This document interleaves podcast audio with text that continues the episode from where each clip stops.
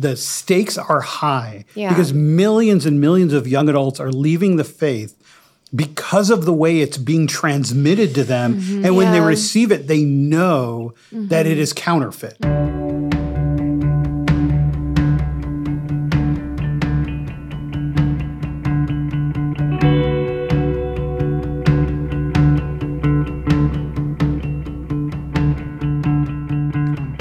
Welcome to Jesus versus America. I'm John, and I'm joined by two really good friends, Monique and Wisdom. Our goal for this podcast is to represent three generations who are faithfully following Jesus. We want to start off by just saying, what is Jesus versus America all about? Maybe when you saw the title, it caught your attention. So you were thinking, oh, great, this is going to be one of those political podcasts. That's not what it is. Maybe you thought they're just going to bash patriotism. Nope, we're not doing that. Our main focus here is to go after young adults, many of whom are leaving the church. Uh, and we want to talk specifically to those people who are young adults or who love or pastor to young adults, because our view is that by listening to the dialogue that we're going to bring together, you might hear things that you haven't heard before, and it might lead you to go deeper uh, into your faith or maybe even give your faith a second chance and stick with it. So, Jesus versus America. You know, Jesus told us that we couldn't serve two masters. Um, we that he said you can't serve two masters. You might hate the one or love the other, or you'll be devoted to the one and despise the other. Now, in his context, he was saying you can't serve both God and money, which is very important to the American church because we are so steeped in a love of money. But really, his principle is true. We can't serve both God and something else. And many of us, if we're honest, are trying to serve God and the American culture. Yeah. In fact, most of us, our Christianity is so steeped in the American Yeah. culture. It's so enculturated, we can't really peel them apart. Yeah. So our podcast focus is trying to peel them apart because we think that Jesus is getting covered up. His words are getting covered up. The way he wants us to live is getting covered up. And let's just say it frankly, most of the examples of Christianity we see are more American Yeah. than they are Christian. Christian. Yeah. Yeah. And we're trying to recover that. Now, how do we do that? We're going to dialogue together. Uh, we're going to dialogue together as we usually do from different episodes covering different topics. Uh, for over two decades, the way that I've worked with young adults is to sponsor interactive dialogues. Like all of our teaching is done interactively because our view is it's time to stop talking one way and hear from everybody and shape one another. So that's what we're going to be doing. We're going to be covering a lot of different topics in these episodes. We're going to talk about deconstruction. We're going to talk about, the, you know, is it crazy to think Jesus is the only way? We're going to talk about all the hot button issues that are out there. Why are we losing so many young adults? We're going to be going into those. Yes, we'll even cover issues about why the church is having so much trouble on issues of race or in loving other Yeah. people, including LGBTQ plus people. We're going to cover a lot of different topics, but Right now, I just want to hit one in general, which is if you think about the title of our podcast, uh, was Jesus against anything? Like if you say Jesus versus America, maybe the next person thinking, well, I'm uncomfortable thinking that Jesus might be against something. So some of you, you might be very comfortable thinking Jesus against everything that doesn't agree with me. But on the other side, some people might think, wait a minute, Jesus wasn't against anything. Was he even against something? Uh, could he even be against? And, and just to be clear, we're making a choice between Jesus and American, and the choice is clear to us, and we hope it is to you. But was Jesus against anything? And I just want to take us into a couple more verses and then open it up. The one verse that comes to mind is in Revelation, where Jesus is asking the Apostle John to write letters to the churches. And he writes these letters, and I'm just going to selectively quote from the part that probably is the most relevant to us.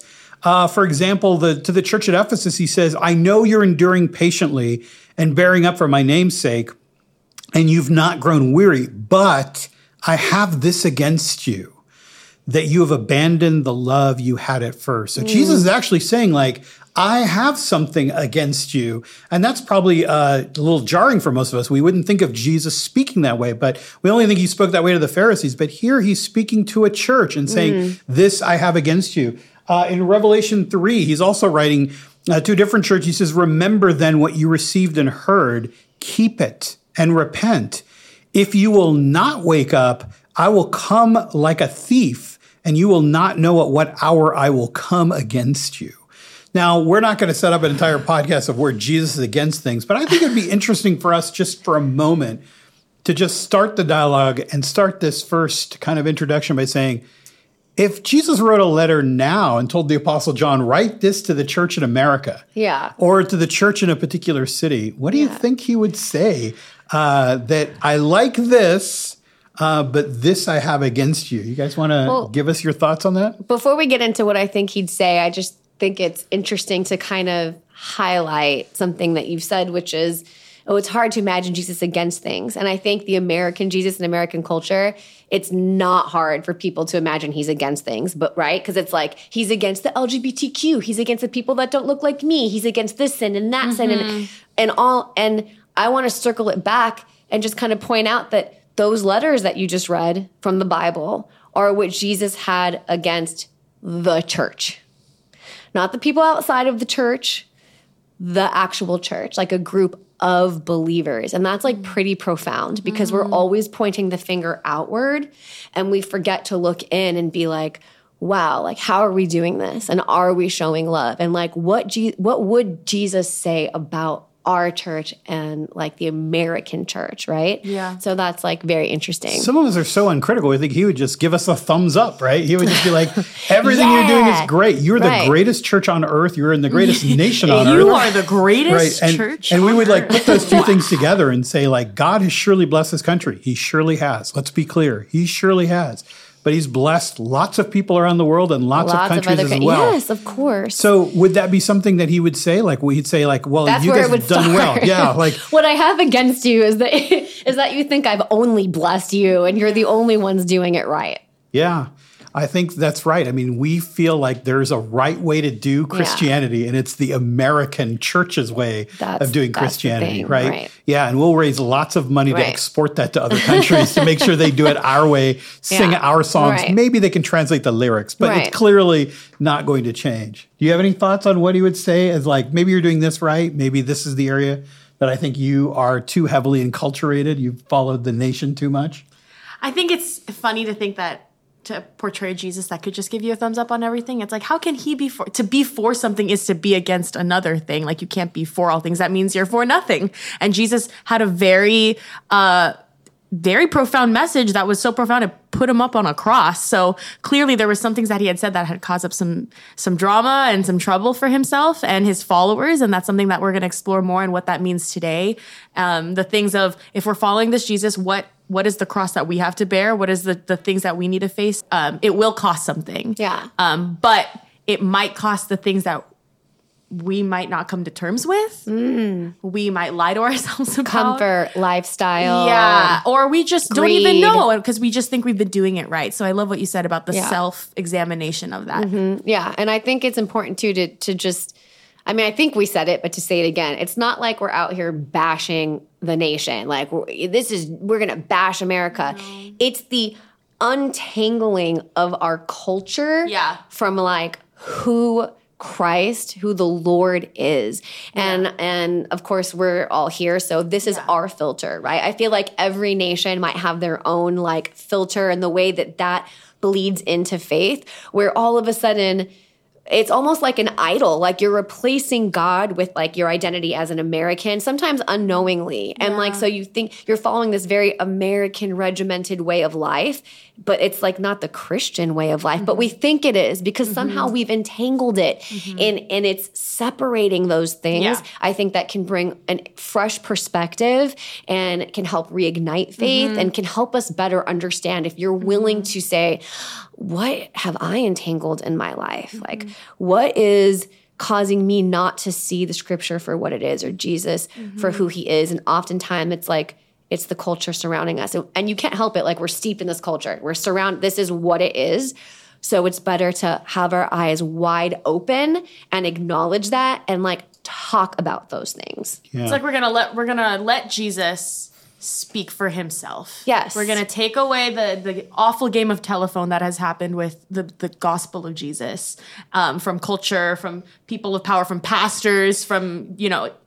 An awful game of telephone that has gone Right. too long, and we're just going to go back and say, "Hey, what does Jesus have to say? Who is Je- who is Right. Jesus? Who does Jesus say he is? Who, who does he, he say he loves? Yeah. What does he say he's for?" And we're going to contrast that to multiple various topics Yeah. that we face today. Right. And untangle like even some of the damage that Christians have done or the church has done. Yeah. Um, she said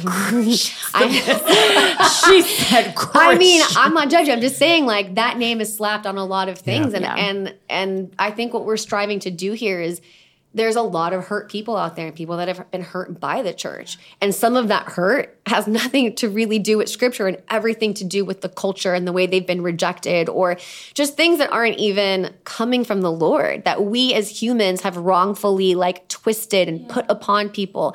And so to undo that is just so important when it comes to any conversation about faith. our enculturated interpretation. So that's the trick. What you guys are both saying sounds ideal. The hardest part, though, is to come to the scripture and find Jesus Yeah. and not bring our own messed up interpretations, right? Right. Because we're all prone to it. But the the stakes are high Yeah. because millions and millions of young adults are leaving the faith because of the way it's being transmitted to them. And when they receive it, they know that it is counterfeit. They know that this isn't really right, but they can't explain why because all the people around them are telling them that's the gospel, that's what Jesus believes, that's what's right, that's what's be. wrong. And And, they just feel like there's this foreign tissue Yeah. rejection because they're like, no, No, yeah. that's not right. But nobody is is actually giving them the courage to say, you need to separate these things and follow Jesus, not the American interpretation of Jesus. And I want to say that we're targeting young adults because young adults is that unique stage in life where you are receiving a lot of culture, but you're also making culture. Like that is that stage where that happens. So it's an important um, age demographic to target because you're Yeah. making these decisions and you're stepping into a world that has its culture and it's you know forcing itself down your throat. And then you at, the same time as young adults entering into into a society you will be creating culture. And so that is a perfect target to Yeah. to minister to and to compare and see like hey young adults this is who jesus is. This is who his god what his gospel is. This is what his love is. Like this is the point in which Yeah. you could create and change Yeah. this culture Yeah. And the older you get, to. as you have more profound questions, like you should be seeking and answering and diving in. And it's like that prime time where you're stepping into your own, you know what I mean? And you're starting Yeah. to want to to just kind of dive into that. And I just feel like if you're someone who's ever had frustration with Christianity, the church, if you've been personally hurt, like here's three generations of people that share in those frustrations and are very open and honest with our own experiences and the own frustrations that we have. And when you break it down, it's mostly due to that entanglement. right? And we're all still faithfully following Jesus. We're Yeah. all still involved in the church. We're trying to figure out a way, and we all love young adults because I've worked with them for over 20 years. You have to. Uh, we're doing this for that reason to, Yeah. to make sure that some of those people who are thinking about leaving or who are frustrated where they are. Um, I'm thinking of an example where Jesus might say to the church in America, like, I love your spirit of evangelism and wanting to get the word out. I love the way you funded missions, but this I have against you. Like you've dumbed down the gospel. You've used marketing and and branding uh, to do it, which is of course a very American thing to do. You've tried to franchise it. Uh, You've tried to make it just American in its export to the world. You've the turned it into a, a club. Yep. you tried to Or- make it easy to swallow or a marketplace. You've Yeah. used marketing and branding. You've used entrepreneurship. You've run your churches with MBAs rather than the Holy Spirit. Like, like I could go on I and on, right? but but when you look at that list, you think, Yeah. well, those are American things. Like, how do you grow a business? You go to Silicon Valley, you get VC investment, you get like these top MBAs. You start doing these things, right? Well, how do you grow a megachurch? Well, if we did it the same way, that is a deeply American thing to do, right? You go to other countries and those would be foreign ideas. Now, again, they might have different things Right. we'd have to untangle Yeah. in that country and think, oh, that's a very Nigerian way to do it, or or that's the way that the church would do it in Iran, or maybe that's the way the church would do it in Denmark. That's very different than Yeah. the way we are. But our, our focus mostly is on the West and especially on America. And so that would be an example where there's something to commend. There's something to say, you've done well in this area, right? You've invested so heavily in missions, right? You Yeah. really have put that behind it. Or you might say, like, you focused well on the family, uh, but you maybe have overemphasized it. This I have against you. What happened to my teaching on singleness uh, and celibacy? What happened to my apostle Paul's teaching on singleness and celibacy? Where have you put that, right, in your focus on everybody being the perfect American family? Like, Right, right. Like, Two where point- are some of those? 2.5 Yeah. children. Yeah, so like I yeah. like good on you for these things, but this I also want to call to your attention that this Yeah. has become and and is it in some way just convenient that that's the American value of having that family. It's the American value of living the suburban lifestyle. It's the yeah. American value of having this like like I don't hear a lot of sermons on Sabbath, but I do hear a lot of sermons praising hard work, right? Because that's an American that's thing, right? Like we're really good about going to work and having jobs and all these things, right? Like so that's the kind of unentanglement like that we have the work cut out for us to do yeah. on this podcast. And yeah. again, the stakes are high. If we don't do this, we're either following and sometimes spreading kind of a counterfeit Jesus. Uh, yeah. and causing other people to stumble when their life just when they just think this doesn't seem to match up right. um, or you might just be that person who's in the places like i can't do this anymore uh, this doesn't feel right to me and you're right it doesn't that's the job that we are going to be doing in all yeah. of these things so any others that we think of that are easy to like to like i mean we've got so many we'll be bringing up but I do think that's an example of showing people like what we're trying to do. We're not just trying to say that Jesus is against America. No, uh, he is actually drawing a line for us sometimes, and that may be something that we have to pay attention to. So, yeah. So this is Jesus versus America. Tag along with us and listen to all of these different episodes, and you'll see us develop these themes even more. We'd love to hear from you. Maybe you've got an idea of something we can take on. Yeah. So leave us a comment and tell us what you think or a question that you have. And maybe we can turn that into an episode that we dialogue along with you uh, to get to the answer of how would Jesus do this and how would he peel it apart from the way we've enculturated it. This is Jesus versus America. Follow us on all social media platforms at Jesus versus America and find more resources on our official website, jesusversusamerica.com.